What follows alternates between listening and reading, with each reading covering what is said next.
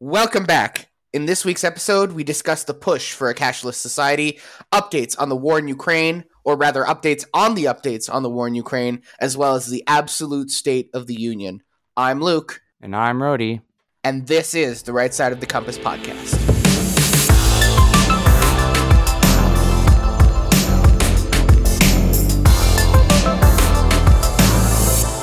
So, Rody, happy International Women's Month. Oh, thank you. um, great to great to know that we moved on to another month with a theme. Well, last month it was about black people, but now that, you know, now that we're done with black people, we, we can stop caring about black people. Now we could start caring about women, which is interesting. International Women's Month is very interesting because I've been reliably informed that women are just a transphobic conspiracy theory. So, Ah, really now? yeah, yeah, that women don't actually exist. It's, we're all we can all choose whatever gender we want. Yeah, so the existence of women uh, society, um, you know, social constructs yeah, yeah, social contract, yeah, yeah yeah social- so yeah so we don't we don't actually we don't have to be men or women so you know there's no reason why like women should get their own month if they're just fake if we kind of all just made them up you know yeah. i don't know but that's just that's just what i'm i, I just noticed that how's uh, how's everything going i know it's been a while since i've been on it feels like forever Yeah, no, um, everything's good. Um, everything is, uh, you know, I'm alive, so you know, can't complain.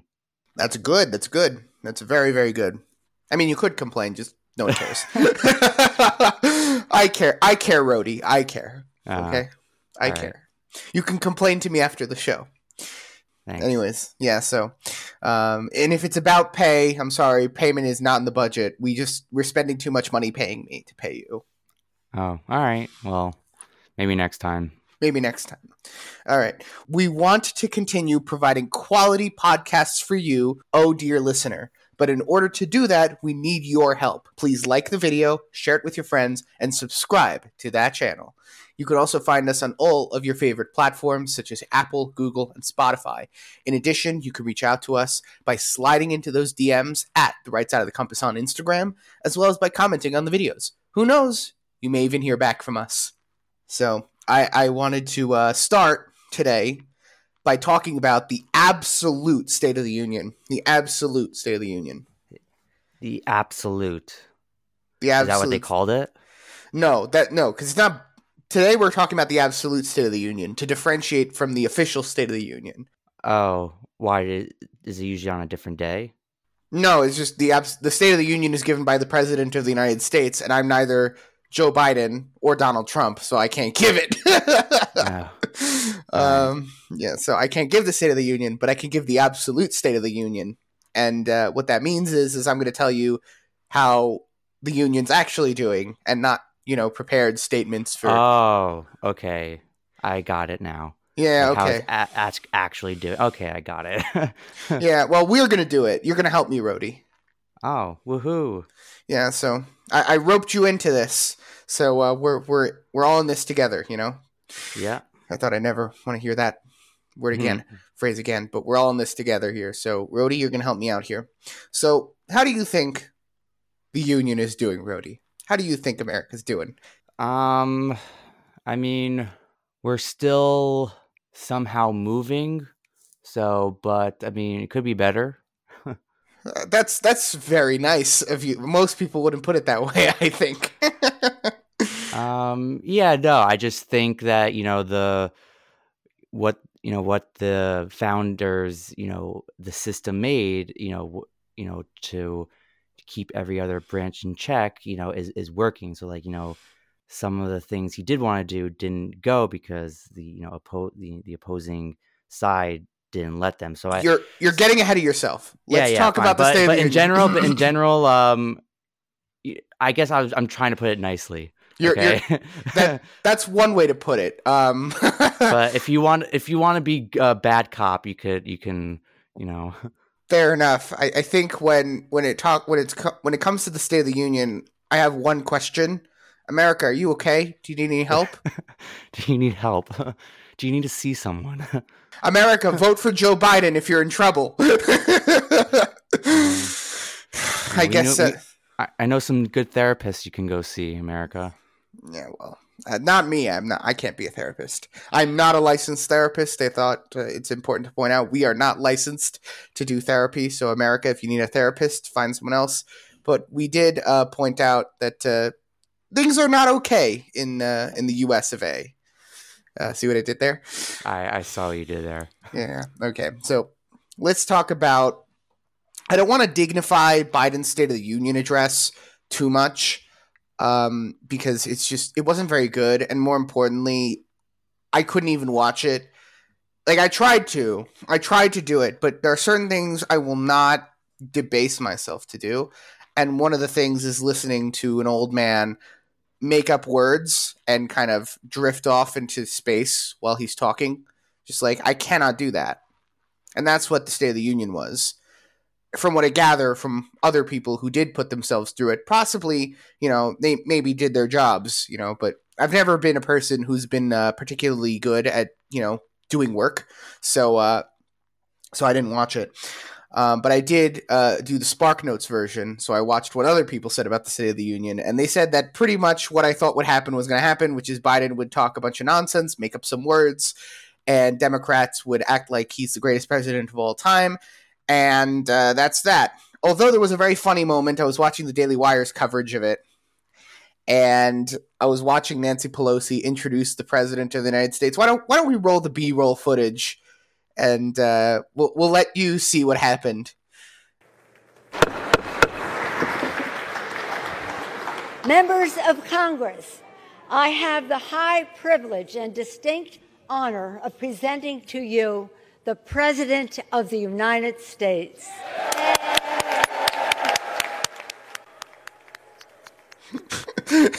she sounds like a, a preschool teacher, you know, kind of. It's like, today we're having a special guest speaker, you guys. Yay! As if she's not talking to a room full of serious adults. And I think that's part of the problem. She's not really speaking to a room full of serious adults, which is why she felt the need to clap her hands like an idiot and say "Yay!" you know. yeah. uh, whatever. This is uh I don't know. I, I when I when I first saw it, I, maybe it was the time of day I saw it. I just burst into laughter. I don't know. Maybe I just find things funny that really aren't. No, no, it's funny. It's funny.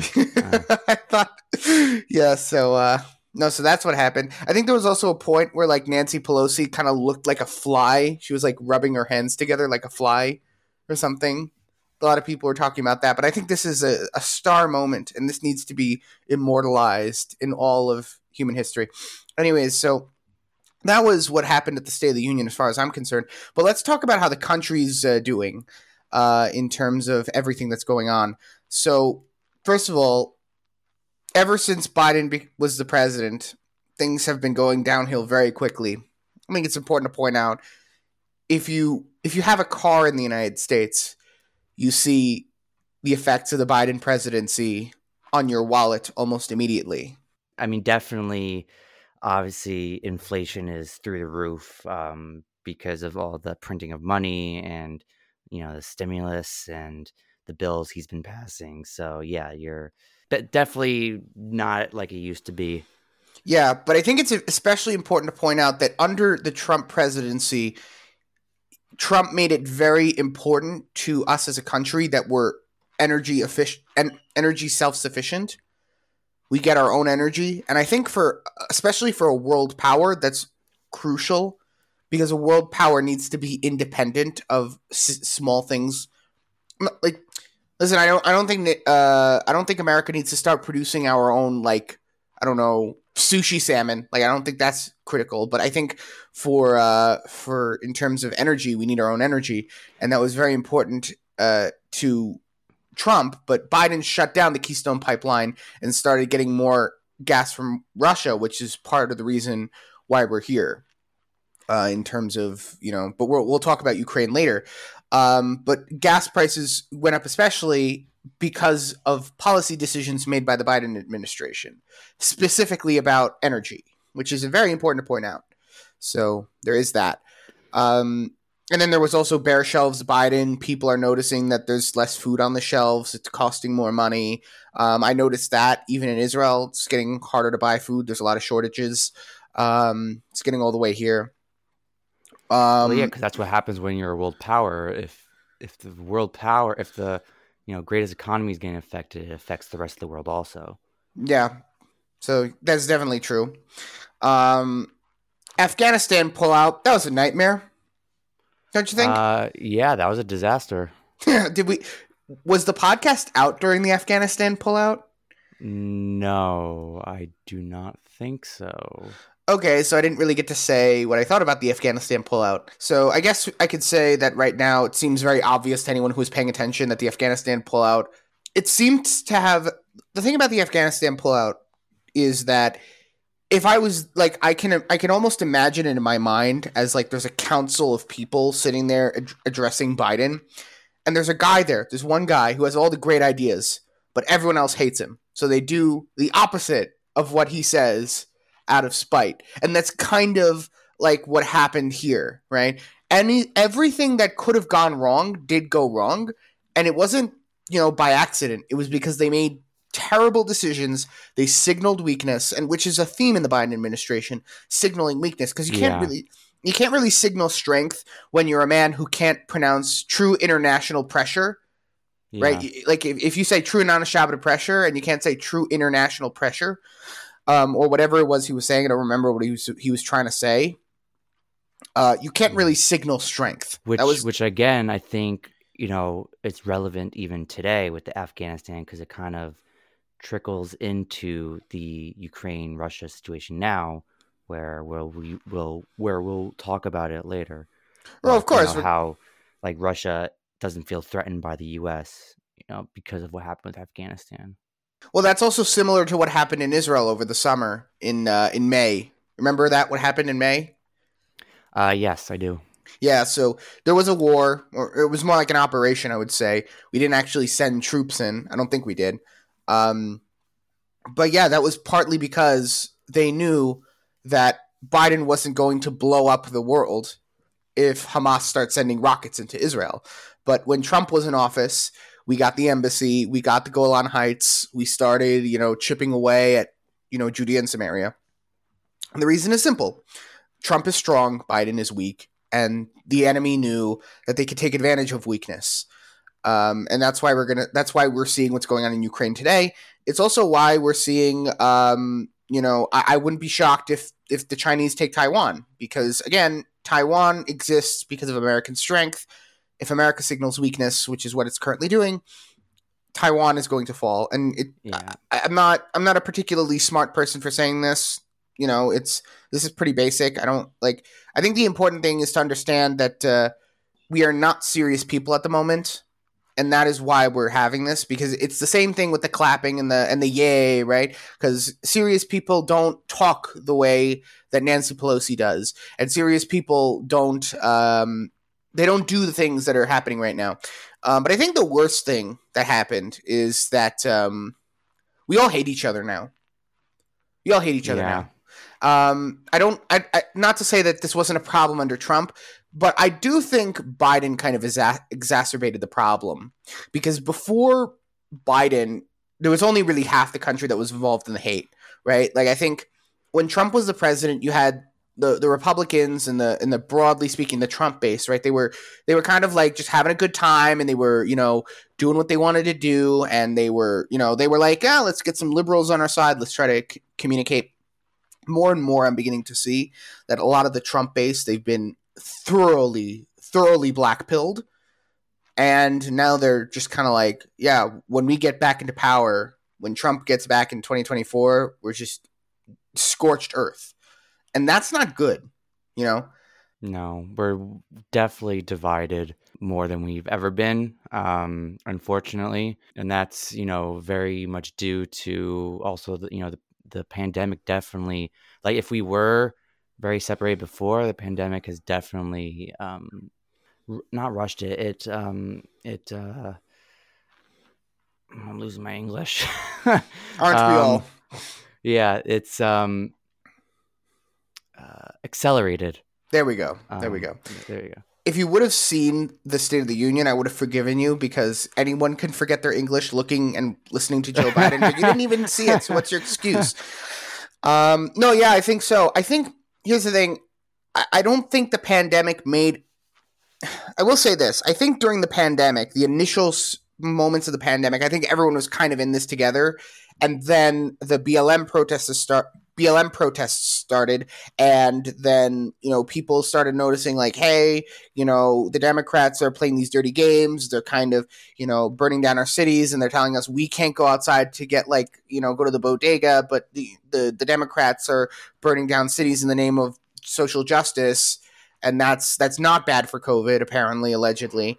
Um, and and that was like one thing, right? But the minute the Democrats weaponized the the vaccine, which Trump didn't do, right? Trump gave us the vaccine, but he didn't weaponize it. He didn't. He never wanted to mandate it. He's he's been on record many times saying like it's it's it should be your choice.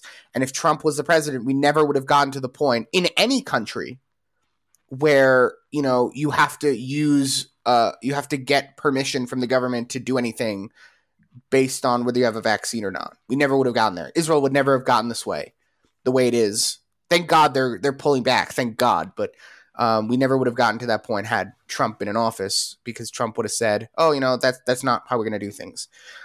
That's definitely that de- that definitely didn't help, and and then you know like the election didn't look good because the Democrats changed all the rules, and that's not really Biden, but uh, still it's not good.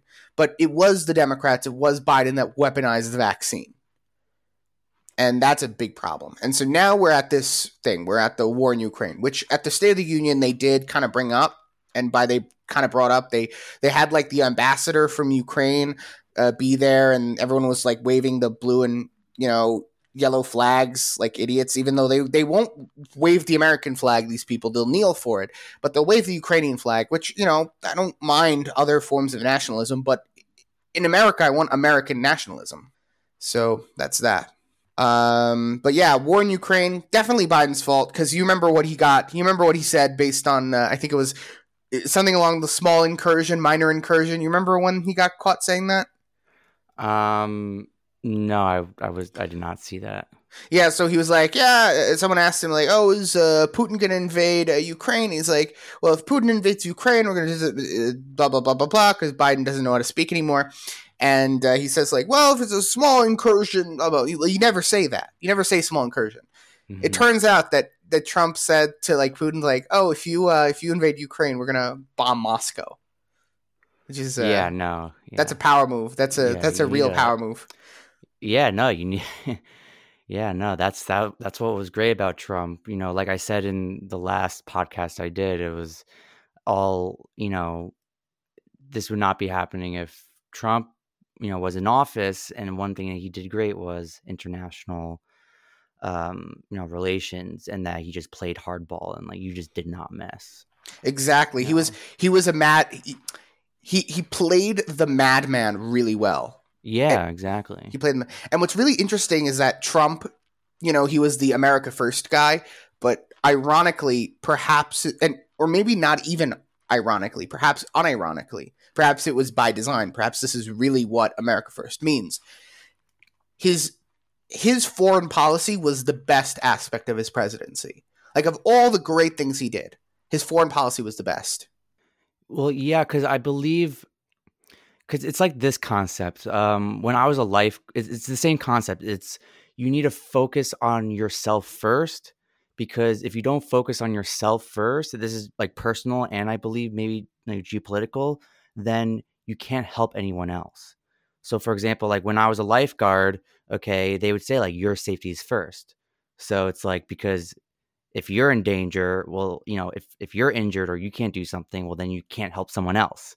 So like I think it's the same concept where it's like you know America first, and then you can if you focus on America first, then you can then you know help other people potentially. But I think it's almost the opposite way. I think he's just very, very. I think he wanted to do a lot more America first, but he was inhibited by the administrative state. But the administrative state, I guess, didn't give him as much of a difficult time in the foreign relations aspect. And so he was able to do a lot more there. And just as just as a reality of his existence, he is a businessman. He's good at making deals. He's good at like kind of playing hardball. Like he needs to be a good negotiator. He needs so I, I feel that uh, he he he he did very well in foreign relations.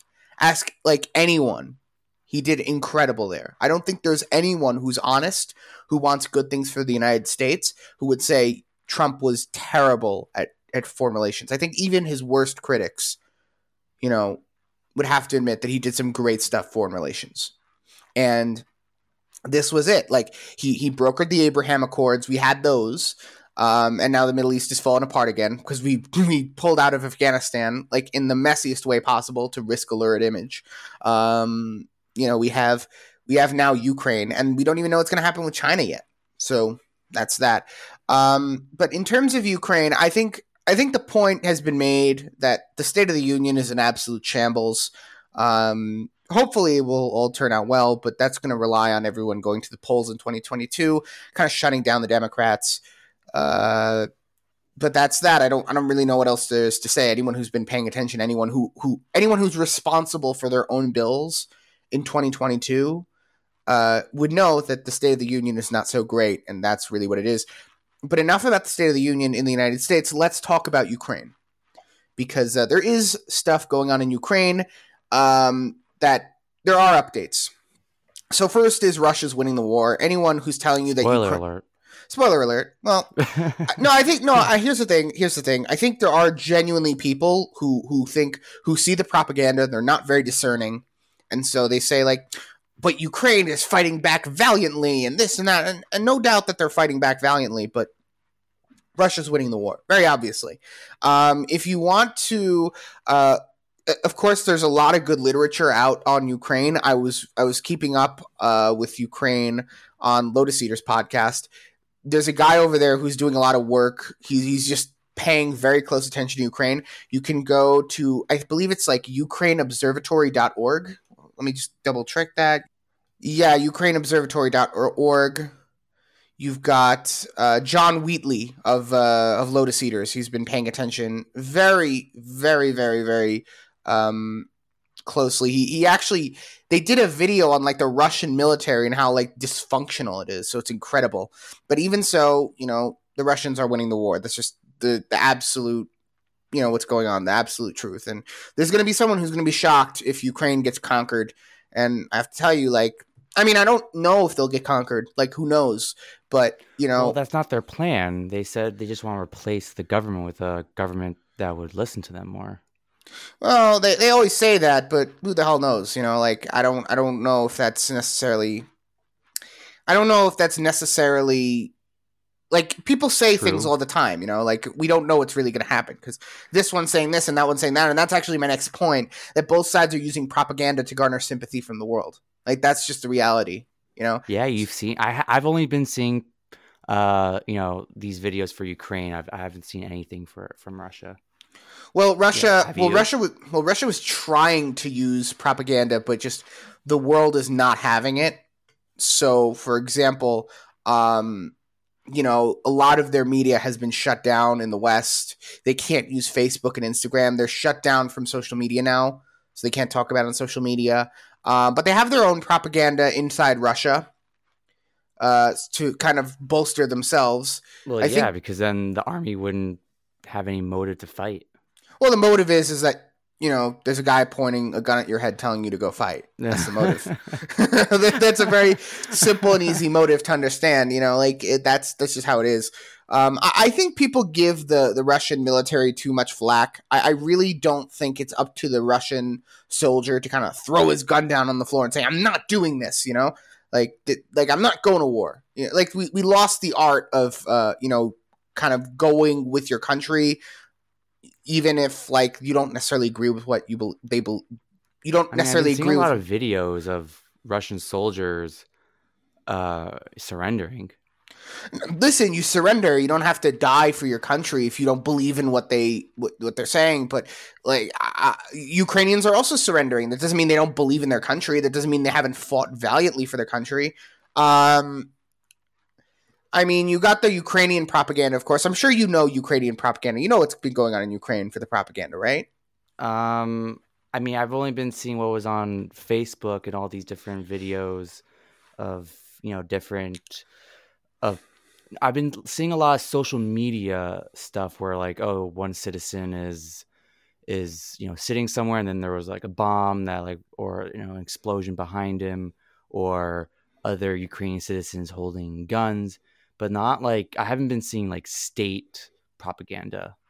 Well, well, that's kind of like the interesting thing I was thinking about. It's like, you know how in the Geneva Conventions it talks about the the distinction between, uh, you know, like army and civilian, right? Yeah. So, but what if we're living in an era where there is really no distinction? Because if if let's and, and I was thinking about this because I was But watching in, Tim. in which way though? Well, I, am going to explain because on the Timcast IRL podcast, they they pointed out that Latvia just signed a bill in their whatever parliament they have, saying that their citizens are allowed to go fight for Ukraine. Right. Okay. So, but think about what that means, right?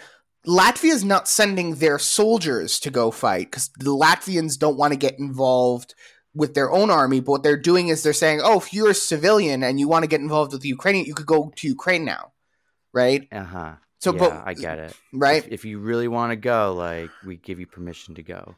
Yeah. So what does that mean in terms of like is is Latvia essentially declaring war on on Ukraine by proxy the same way that NATO has been, you know, the American empire, No, that's sorry, by proxy?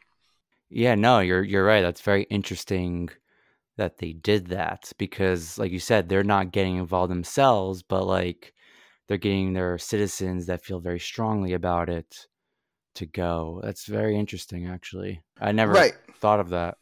Right. And the and the thing is is that the point of the of these rules of war, the Geneva Conventions, is to kind of really separate the soldier from the civilian, right? But if the civilians get involved with the war by making up things on social media to try to sway public opinion, right? Now I'm not saying that, you know, social media influencers should be shot for saying he supports Ukraine or Russia, whatever it is. I'm not saying that, but I am pointing out the very like kind of real aspect that you know, even if Ukraine, and Ukraine very much does have its own propaganda machine, it's very hard to know. Like, for example, the Ghost of Kiev, very obviously propaganda, um, you know, all these things. But if the media is making up stuff to get America involved, right, is that not war by media? Is that not war by civilian cell phones taking pictures? Yeah. You know, It's very interesting because like it's not like World War II where it's just like fighting, but because we have all this information in social media, like the whole board game has changed. That's- so that's why this is the most interesting thing, interesting war that's happened in my lifetime. Because this isn't America rolling into like a, a, Durka Durka society, blowing up everything, you know, uh, uh, installing a puppet government, and then kind of not knowing what to do with themselves. Here, this is an actual war between actual countries, but now you have this angle of, well, now you have this media war that's going on because World Yeah. War II, there was no media war, and in Vietnam, the media war was the the media also had very distinct players, but now anyone can participate in the media war. exactly. I think well, I mean there was media war. I mean there was propaganda, but like like you said, not to the like you said, it was for this there was only few people that had that had the access, which was like the, either the states or certain uh, Networks. broadcasting systems. Yeah. But now like everyone. Yeah, I could pick up a cell phone and make propaganda too. Like, like no one's stopping me, um, except my conscience, of course. Conscience, of course. Uh, but yeah, that's the reality. Um, now, here's the thing. Uh, In general, I support Ukraine in in terms of the war. I think most people do. I have seen a couple of smooth brain takes, like supporting Russia. I don't think anyone supports Russia itself. But you do have the the Ukrainians kind of trying to exacerbate this and and turn it into World War III for very obvious reasons. And so they're now seeking membership in the EU and assistance from NATO. They want NATO to do a no-fly zone. Um, it's very easy to understand why Zelensky want this wants this. I, I don't I don't begrudge him that. Um, but I will say that it's not appropriate to kind of drag the world into World War III, especially after two years of COVID. I don't think like no, like, Yeah. like seriously, like come on, man. like to quote a president of the United States, come on, man. Come on, man. Come on, man. like I, I like you like I, I want Ukraine to be an independent country, but not that badly. it's just amazing. It's like, oh, we just went through a pandemic. What can go? You know, what could be worse? Uh, it can't. World War Three. You know, you know what it was? Some- Holocaust. no, you know what? You know what it was? Someone said like. Someone is like towards the end of the pandemic. It's like I'm two years into the pandemic. I have no money. I lost my job. I have to get this stupid vaccine now. What could possibly? How could this possibly get any worse? Like, and then you know, because whenever someone says that in the movies, it gets worse. it gets worse. So, I, I, I do want to point out, and I think no one's been pointing this out. Right before the pandemic, we were about to go into World War Three. Remember that with Iran? oh, I mean, I mean, people were talking about it, but I didn't think. I mean, me personally, I didn't think it was gonna happen. No, of course I didn't. I didn't think it was going to happen either. I don't think this is. I don't yeah, think it's going to break. were talking about it. Yeah. yeah, but ne- but then the pandemic broke out, and then everyone stopped talking about World War Three. So it's very fitting that now that we're done talking about the pandemic, you know, we're we're talking about World War Three again. I just find it hilarious how like people forget it. Like once the media focuses on something else, people just forget the other thing. Like it never happened. It's, it's incredible. Like now you barely hear about the pandemic. You might hear like a few things here and there about like schools and mandates, stuff like that. But like like I don't have to get into like arguments anymore. Like no one's really wearing a mask like where like where I am anymore. And no one's really no one's talking about it. They talk about it like in the past, like, oh, like during the pandemic, this and this happened. But like no one's like talking about it anymore. Because like it's just amazing how they just boom, flip the switch and now they're just focusing on, you know, Ukraine and Russia. It's I just find it incredible. well, you can thank Vladimir Putin for that, then I suppose. Thank you, Putin.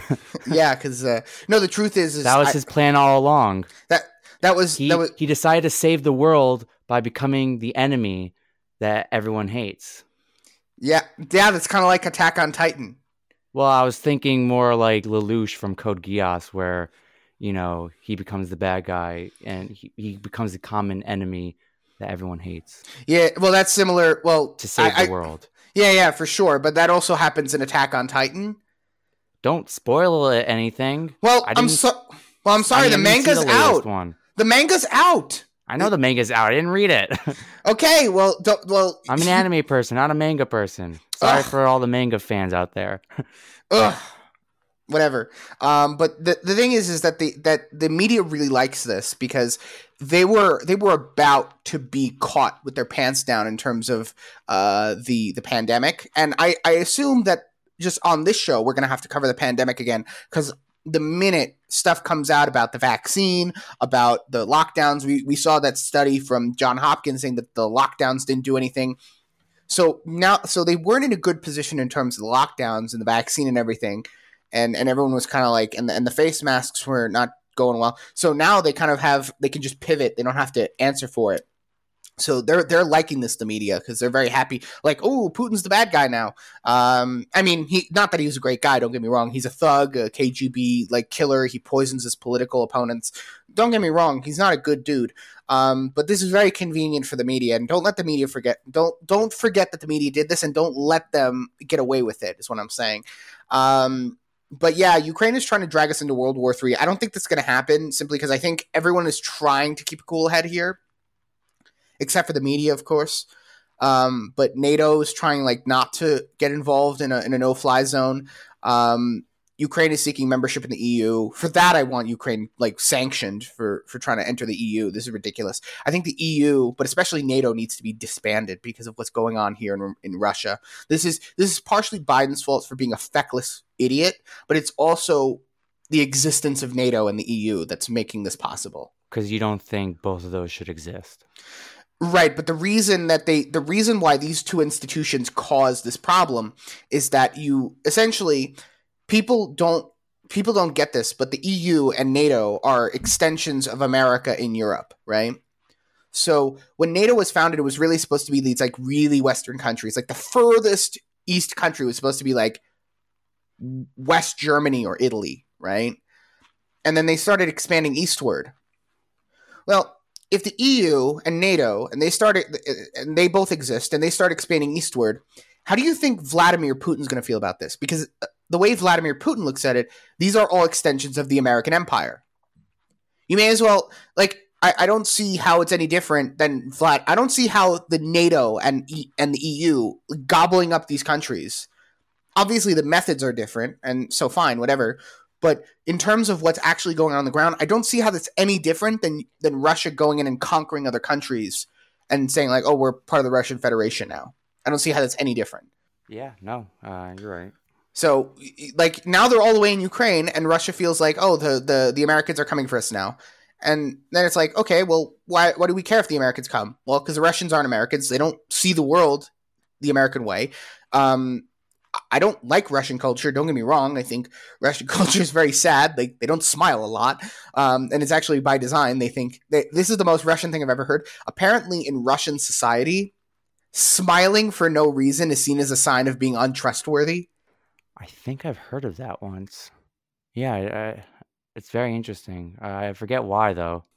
No, like, like I get the logic of it. It's just a very cynical way of looking at the world, and I don't like it. Right, but just as I wouldn't want the Russian society coming to my doorstep and telling me how to live, you know, I wouldn't want the uh, like if I was Russian, I probably wouldn't want the Americans coming to my doorstep and telling me like, "Oh, you need to trans the kids now, and you need to uh, smile yeah, all the no, time." Definitely right. And and and we see this also in terms of like how the media is covering Ukraine. Like they're like they're trying to like like there was a story that came out of like some trans Ukrainian like a, a man who tr- quote unquote transitioned into a woman, and she was very sad because the Ukrainians made her stay made him stay rather and fight the war as a man because he's a man. He's not a woman. You can't just you can't just dress up as a woman and shirk your your your your masculine duty for your country, which is very interesting to me. Um, but they're they're just not the same thing, right? And people don't get this. Like the, the East does not believe in the same things the West does, and Putin is looking at that and going, "Well, I don't want Russia to turn into, uh, you know, trans the kids land like it is in America." So yeah, no, you're hundred percent right. Um, yeah, um, like I mentioned before, like some you'll see, uh, you know, propaganda. Um, there was a propaganda, not propaganda. There was a recruiting video for the military. This is only mentioned in last week's podcast of you know the U.S. one was like you know of this uh, of this girl, and she's like, oh, I'm really you know proud of my you know you know lesbian like parents or something, my you know moms and like this inspired me to like go to the army and then it goes to like the russian one and like they're jumping out of planes and it's dark and it's badass and there's like rock music in the back just, well well yeah that's so different. it is so different it's like what do you value? And in, in the united states we, we kind of like are not serious. We, yeah. we don't value killing the enemies like even the military now is woke nonsense and it, and i i like again i'm not saying that Putin's a good guy, and I'm not saying he's this defender of Russia, because obviously, like, there are aspects of his country that I don't want. But anyone who thinks that the West has some moral edge on Russia, it's just just not true. That doesn't mean I support Russia. I'm just pointing out that this isn't exactly like when it comes to America versus the Arab world. I think when it comes to them, I think, yeah, America's got its problems, but I think we're better than the Durka Durka world, right? Um, yeah. Like the team, like we really do need a Team America World Police when it comes to the, the sand people over there. But you know, like when you when you got these goat herders living in a uh, living in a caves, you know, like slaughtering. Like, did you see what happened in Iran? That this guy slaughtered his wife, like walked no. around with her head. My God. Like, yeah, no, these are sand people. That's like terrible. That's that's like I don't want them near me. But Russia's not like that. It's just slightly different. They focus on different things. They have other problems. They're a little bit more corrupt than we are, although at this point I don't even think that's true. Um, you know, they're they're a little bit more kind of like gloomy and, you know, kind of distrustful. Okay, not exactly my society, but you know, they got other we got other problems that they don't. So I I, I don't like leave them alone. Don't don't push NATO and the EU on them. You know, they don't need it. And Ukraine doesn't need it, and Latvia doesn't need it, and Estonia doesn't need it, and Poland doesn't need it. Get the West out of the East. I don't want them there. you know? So there's that. But the, I, I think the worst part about this is that the the inter, the liberal economic order is now punishing Russians for um, or not sometimes they're not even punishing Russians, they're punishing us for uh, for what's going on. Did you see the story about how in Canada, of course, Canada, they, they went they went back to being a not serious country after the after they dispersed the Freedom Convoy. There was a restaurant that decided to rename their famous dish, poutine. They decided to rename it to like something else because it sounds too much like Putin. Oh, you know what poutine is? Uh, remind me. It's like when you have French fries and you like drizzle gravy on it and you put cheese curds. It looks kind of good actually. I want to try it one time. Um, All right. Um, I mean, I I hear it. I mean, it's yeah. I mean, I guess it could drive away business if if uh, I don't know if is there.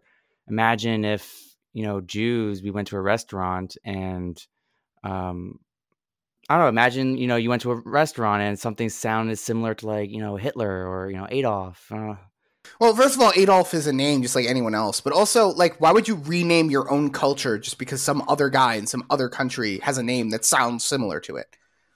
because then um, you're right. I don't. If it sounds similar, I wouldn't change it. I mean, but look, you have to look at it at a business perspective. Like, if people will, if potent, if the if the potential is there that people won't come or eat because because there's some sort of uh, similarity to the name, then yeah, they might you might change it. But, I don't. you know, I don't think that was going to happen though. I, I don't think the average Canadian, as silly as I think Canada is, I don't think the average Canadian was going to be like, you know, I love poutine. I love eating French fries with gravy and cheese curds because that's awesome. But damn, that name is terrible. We should change You're it. right. I mean, look, because the association, like, I'm sure it's a well-known dish, and you It's know, very it- well known. It's what Canada's known for. That exactly that so, apologizing if too much and curling. You know, so if it's well known, then like you could walk in and you obviously know, hey, this is not like, Putin. So th- in in that case, I would say yes, it's stupid to change it. If it's, it would be similar if you know the French, the French, you know, started, you know, gone to you know war with I don't know Spain or something, and so we started changing the word like French fry. Uh, to, We did like, that. Something. we did that. I mean, we, we attempted to change like what to freedom fries. Yeah, freedom. It's Like, a freedom work. moment.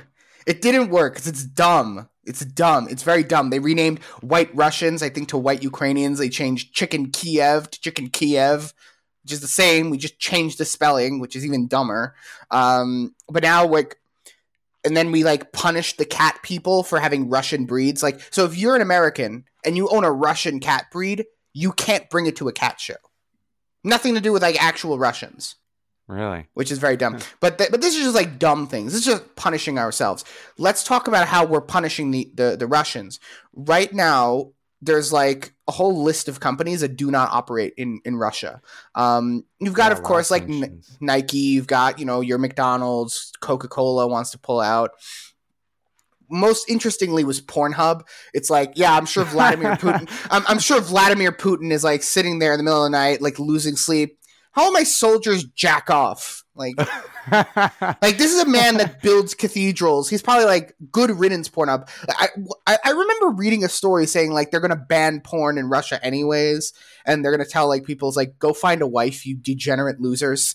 And, and I'm like thinking, well that that solves the problem, doesn't it? Like if porn Pornhub just BTFOs, you know, BTFOs themselves, then you know that's great. By by the time all these international corporations leave Russia, Russia will be the type of country that I would want to move to. So they got no porn, no junk food, uh, no no social media. They, they cut off Facebook and and and Twitter over there. You can't access them over there. That's great. Sounds like a great place. Sign me up. like I'll move Except to Russia. that's literally freezing there like all year round. Yeah, but imagine finding a hot Russian babe, like some like like do you ever see these Russian women? Some of them are gorgeous, right?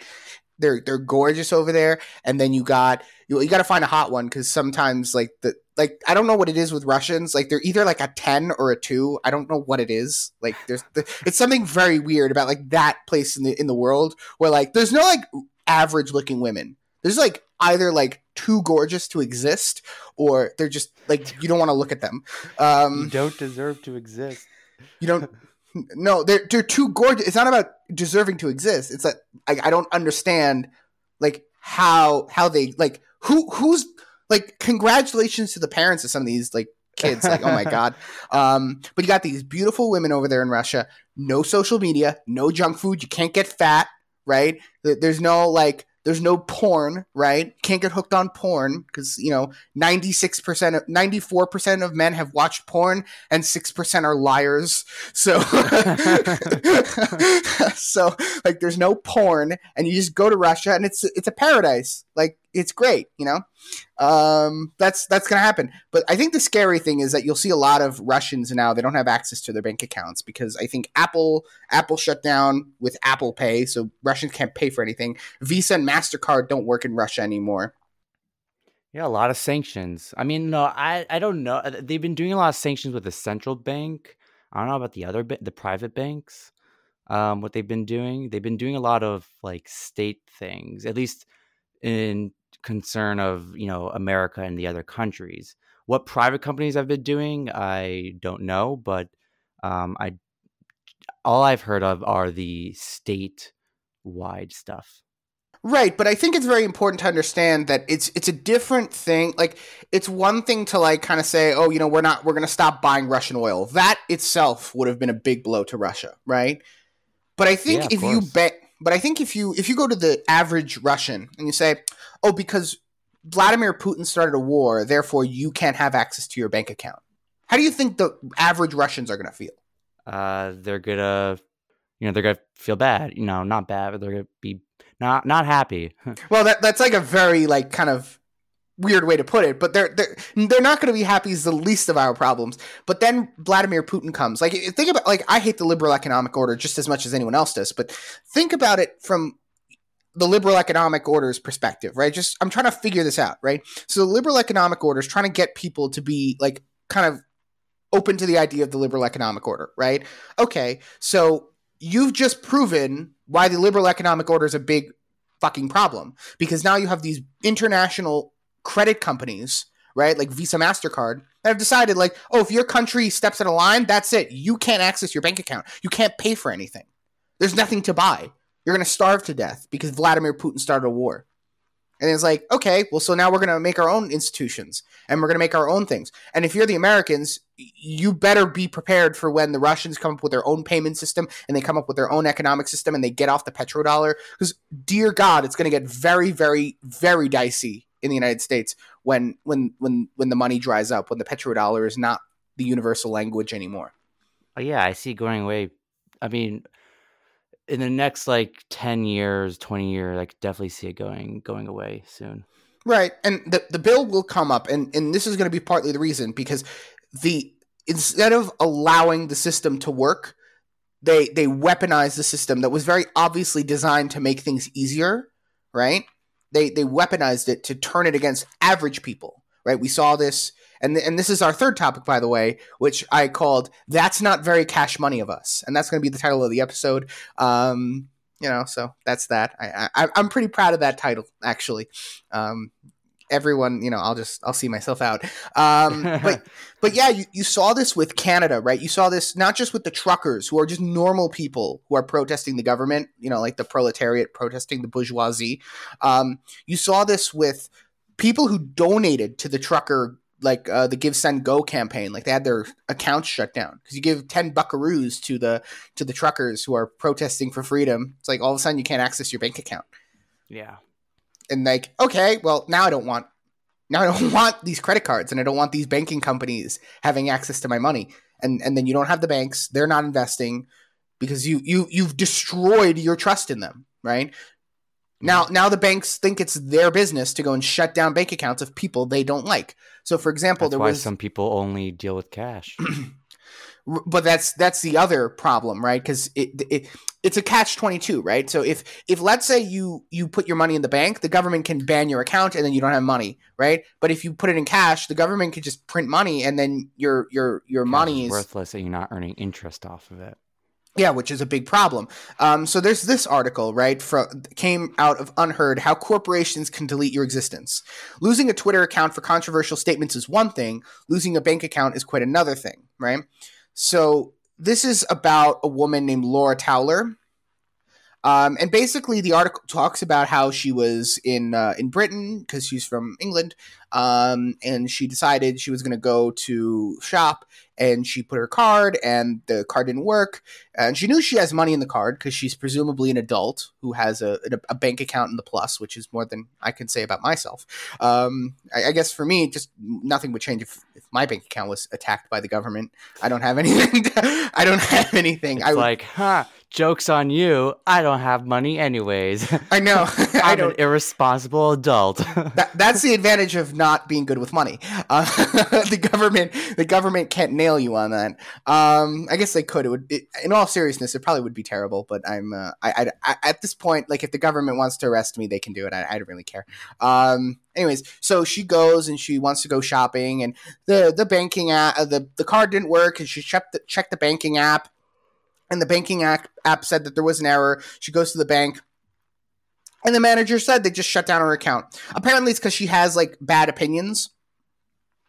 Um, Apparently. apparently, she has bad. No, she's um, she's also Laura Towler, one of the founders of Patriotic Alternative. Towler is a sort of next gen BNP type British national British National Party type, a net savvy white identitarian who campaigns against mass migration and occasionally winks to her Telegram followers about you know who. They know all right, the Jews. It would seem that Towler had been expelled from Santander, which was the name of the bank, for her views, but in line with the bank's conditions, this has not been made a clear.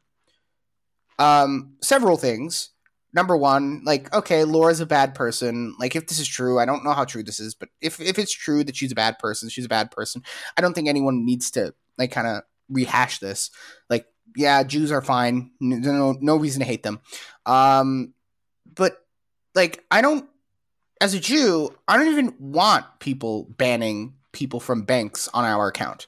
I would much rather have the Nazis have their bank accounts than be like, oh, you know, the Jews shut down my bank account because I said the wrong thing against the Jews. Mhm. I would much rather have that. Um, but also, like, I just don't want that used against me. Like, I want the banks to be like a neutral platform that like can only be shut down through due process. Yeah, through due process.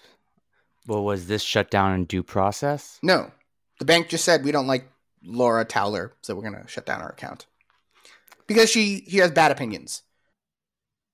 Well, yeah, I think that's wrong because then, like you said, because then where do you draw the line? It's like then you could just do that for anyone, and then on a bigger scale, you know, like we were talking about before with like the the truckers and and other things. So yeah, because if if you don't, yeah, I, I do think uh, you're right. It's definitely wrong of them to do it for for her, even if even if you disagree with her opinions the action itself is wrong. Yeah. Well, you've got, well, I'm going to continue here. Coincidence abounds in the modern world. Last year, on the other side of the Atlantic, this is referring to America, various alt ish right figures, this is alt, this is obviously, uh, you know, a left wing publication because I think these people are alt right. Um, alt alt-ish right figures who banked with J.P. Morgan Chase woke up on the same morning to find that they no longer banked with J.P. Morgan Chase. They included the chair of the Proud Boys, Enrique, Otar- Enrique Tarrio, former Infowars staffer Joe Biggs, Project Veritas associate Laura Loomer, and Martina Markota, a Trump-supporting performance artist.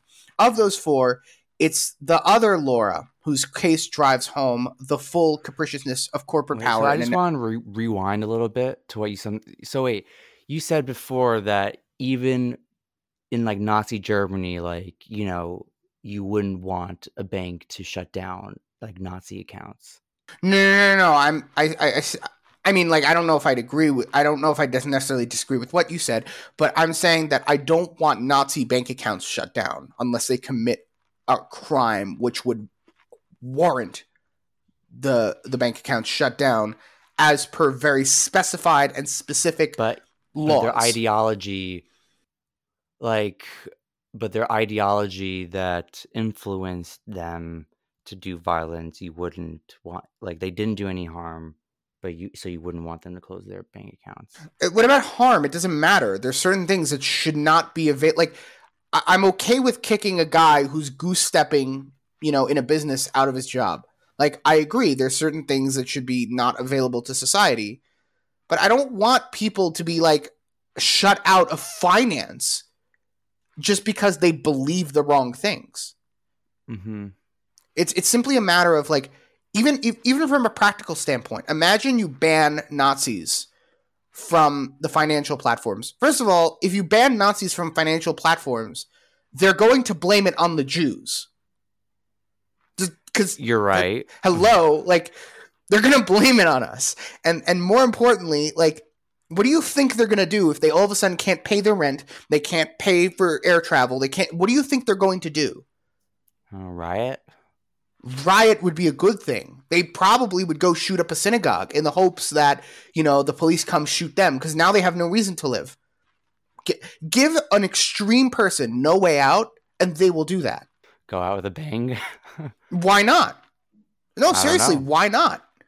The, the, when it comes to extremists, the last thing, and I'm not saying all extremists, are, like I'm not saying like the the common liberal thing that you can dangle like a two dollar bill in front of a like an extremist and they'll like do whatever you want. They'll like modernize. What I am saying is don't take away their reasons to live. Don't take away the reasons they have not to like shoot people. hmm If this Laura Towler person is such a dangerous individual, why would you want to take away the one thing that allows her to continue living her life? Now she's gonna go shoot up a, a Muslim thing, whatever, because you know she can't do anything. Why? Why? Why not? Why not go to prison where it's easier? Like at least you don't have to pay for things there. You're just sending her to prison with extra steps because she can't live like that. She can't live like this. You can't donate to Uh. her because the government's going to say, "Oh, you donated to Laura Towler. Oh, your bank account's shut down." Right? She can't buy anything. and No one gets Guys, paid. you Any- want to send this person to prison? How should we do it? Um, we should close down their bank account, uh, and then they'll have to do a crime, and yeah, yeah, they'll go to jail. well, uh, show me where the lie is. show me where the lie is. Uh, I guess that's one way to get someone to jail. No, it's like get the, get them to put them in a corner in which they have to do something illegal so that you could send them to prison. Just just keep on prodding them. Anyways, of those four, it's the other Laura whose case drives home the full capriciousness of corporate power in a networked age. Loomer styles herself as the most banned woman in the world. In addition to Chase, she is banned from PayPal, from Venmo, from the Cash App, Airbnb, and Instagram, from Lyft, Uber, and Wow. Uber Eats, from the blogging monetization platform Word Ads and the t-shirt print to order site Teespring, from Twitter and Facebook, obviously, and from any one of a half dozen other platforms for digital congress. So, digital congress. Um, well, so she literally can't do anything. Yeah. By the way, you know Laura Loomer? No. Yeah. So this is the Laura they're talking about, right? Because they're not talking about the Laura Towler. It's very confusing, but they're talking about Laura Loomer. Laura Loomer's a Jew. Okay, and what, She- does- what does she do? She supports Trump. Oh wow. Uh, you know Mike Lindell from My Pillow. Yeah. So he like he had like all of his money taken out of like I think a Minnesota bank. They just like we don't want to be associated with you. They just shipped him his money. When it came to Laura Towler, Laura Towler was sent her money in a check.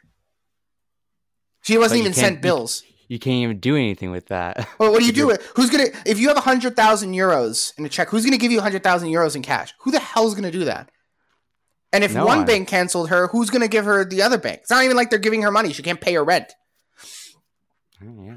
Yeah, exactly. Well- so she gave her a worthless piece of paper. Here, remember how instead. what?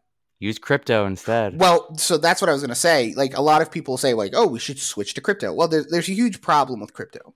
Number one, it's very easy for for people to say, like, oh, use crypto when you're a young person. But some people are old and they don't want to use crypto, and some people are just not tech savvy. Some people just don't understand crypto. Right. Um, also, crypto, you really need internet. Like that's the thing. Crypto, you need internet to verify transactions. What if you're in, I don't know, say for example, just hypothetically, let's say you're in a war zone, like I don't know, um, Ukraine, where there's no internet. Hy- hypothetically, Hypothetically, I, I heard like hypothetically, should there be a war between Russia and Ukraine? What happens if there's no internet? hmm, does I crypto- wonder. No, but like seriously, what do you do if there's no internet? Because a lot of the crypto bros are like, yeah, I live in the first world. I live in New York, and there's always going to be internet because, and if there's not going to be internet, it's going to be for five minutes, going to be fixed. Well, hold on a minute. Do you remember that 9/11 hap- tw- happened 20 years ago? 9/11 happened 20 years ago, and the Yeah. internet can shut down like that. You don't realize how crazy the internet is. I don't think crypto can shut down like that, but they could shut down the internet very quickly if they really wanted to. Yeah, no, you, you could. Yeah, Very that's why we need cash. We need physical representations of value, right? I like banks. I like credit cards. I like debit cards. They're all very neat, okay? I like all these innovations, but they cannot replace cash, which is very unfortunate because we have this uh, we have this uh, study. I think it, let me just find it. I, I, I sent it to you. I'm just going to find it here. I don't know why it's not up. Um, let's see. Cashless society draws closer with only one in six payments now in cash. That's a problem. Yeah. That's a problem. Um. Yeah. No. It's. Uh, I. I mean, in that in that scenario, yeah. Obviously. I mean, yeah. People are going more digital. No one carries cash anymore, which I sometimes feel bad because, like, I know people who carry no cash on them, and like, I barely carry cash on me. I always carry some cash on me, but then like even when I'm walking in the city and you know there's a like I wonder like what are like homeless people gonna do? Like once no one's carrying cash on them, it's like how can you I never Give get to the money. homeless because I don't carry cash on me. Like if I kept cash, it would be like in a safe in my room. Like I would not carry cash on me. Like don't get me wrong, I like the fact that you can put cash in your in your in your in your safe and you could walk around with a debit card. Like that's very convenient. But the idea that you cannot use cash anywhere. Like for example, in Israel, I I don't know if I spoke about this here. I'm pretty sure I spoke about it on the podcast. In Israel, they do not take cash on the bus. yeah so I on the bus- upset when they changed that. Yeah, but it's not just about convenience. As far as I'm concerned, the last vestige of anonymous travel was the bus, right? Because if any car nowadays has like some way to track it, right? And then has like the license plates, whatever, right? But a bus, theoretically, you could get on a bus, like up until recently, you could get on a bus in Israel and no one would know who you are, right? You could pay in cash. No one needs to know who you are. No one needs to check your ID. But now, you either need to pay by card or you scan the the QR code on the bus and it's like that's not dystopian in any way. Like now they're relying on you to carry your phone around. Yeah, no, you're it's it's it's one of those things like it's one of those things where freedom and and um convenience kind of um uh don't really mesh well. And what I mean by that is like if you want more conf- convenience, you need to give up more freedoms. And if you want to more freedoms, you have to give up more convenience. And what I mean by that is, like you said, like now we have all this digital stuff, credit cards, all that, which is you know very easy, very quick. Um, you know, you don't have to carry physical money on you, which gives you all this convenience. And if you go to crypto, you know, now there's going to be even faster convenience. But with that, then, but in order for those conveniences, you need to give up certain freedoms. But I So- disagree with that. I disagree with that fundamentally. This is not an either or situation. We've had cash up until 2 minutes ago. Cash know, but is very very difficult to do things. but you don't have to throw away the option for cash. You no, could- I'm not saying you should throw away the option for cash. Are Right. they actually thinking of, hey, we're not going to print out money anymore? You know, the, Well, the yes. dollar bill you're holding in your hand is worthless now. Well, yes, because the banks, the central banks want digital currencies. They want digital centralized currencies. Uh, I mean, look, if they're thinking of like banning it outright, I don't think so. That they, sh- they should do that. But um, I mean, I just know society in general is just going towards that direction, even without them having to, you know, uh, you know But it's this is a physical cash. problem. This is a problem. And I mean, like you could also just see it in regular life. Like the government doesn't even necessarily need to stop printing cash. If there are places that want to get rid of a cash register and just accept cash and just accept like credit payments or just accept crypto, that's bad for society. Um, I know, like, and this is not against you know my roommate or anything like that. Great guy, right? But sometimes I'll ask my roommate, like, "Oh, my card's not working. My card's giving me an issue because I only have a certain type of card. I don't have a credit card. I only have debit cards. So sometimes I don't like. I'm not allowed to buy things on certain websites, which is fine. You know, like it's not the end of the world. But I'll ask like my roommate, "Oh, can like can I use your credit card? Here's the cash." And he's like, "I don't want cash. I don't use cash. I don't want it."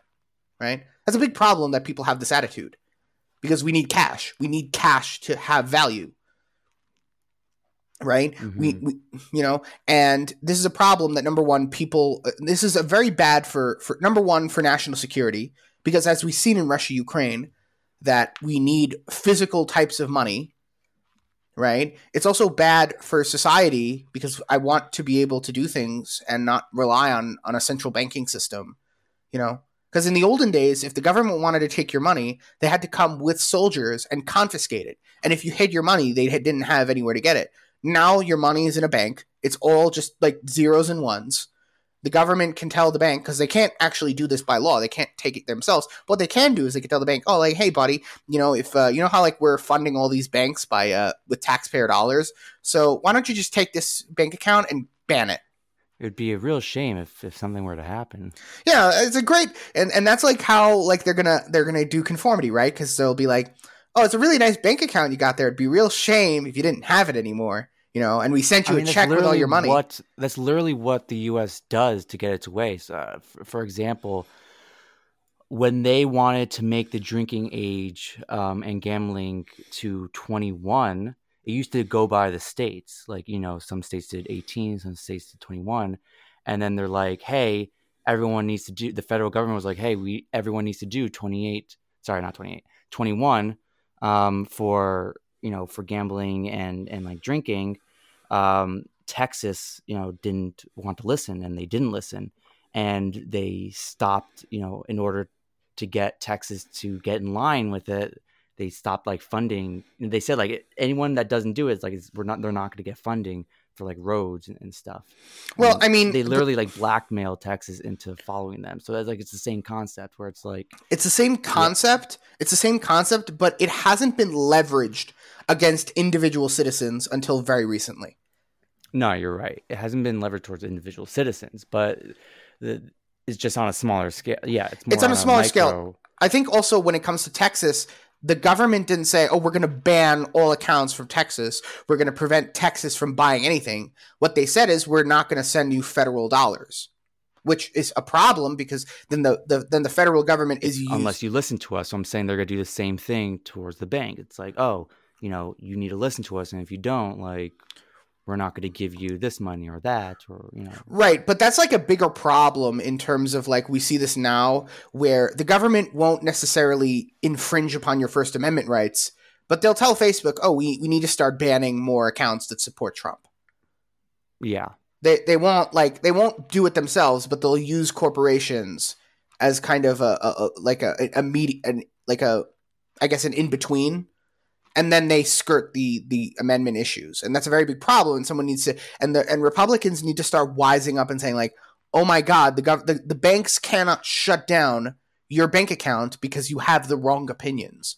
They cannot do that. That is unacceptable. And it's not it's not a matter of let's just move on to different types of things because it, it, it has to do with the trust we have in our society and our institutions is not going to be good for us if people do not trust the banks it will be very bad for people who even for the people who do well in the banks. It's very bad. We live in this society where no one wants to be associated with anyone but the banks are an institution fundamentally that require everyone to associate with everyone.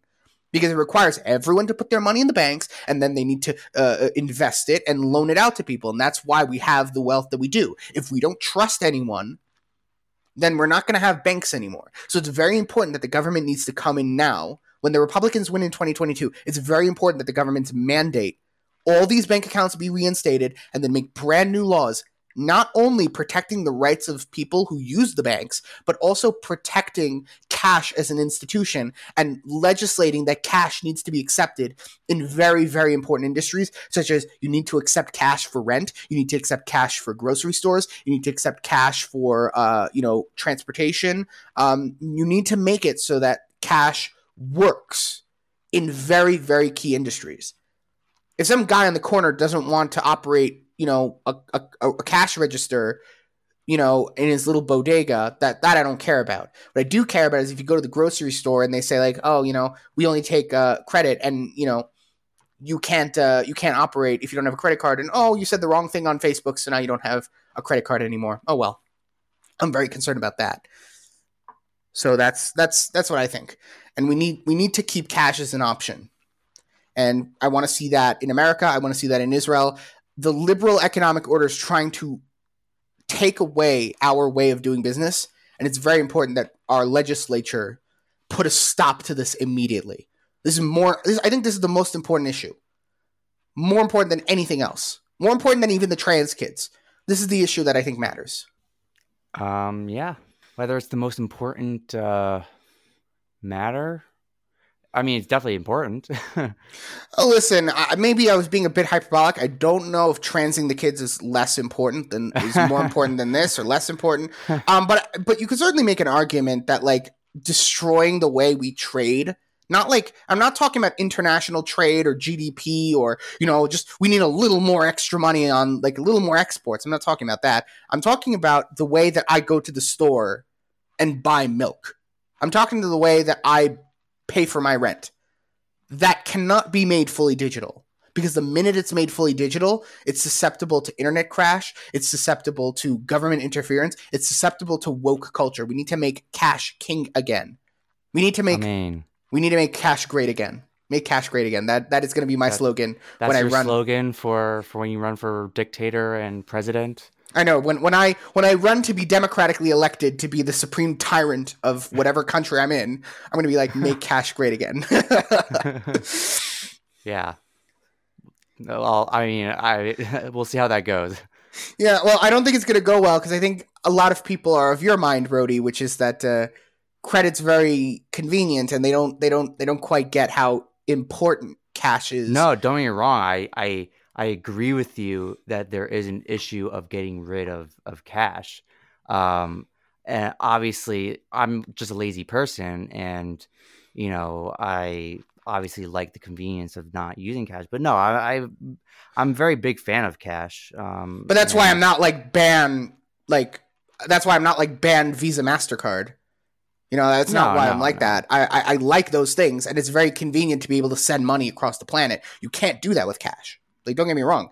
It's very good that we have these financial institutions. They need to be protected. They need to be legislated into submission, right?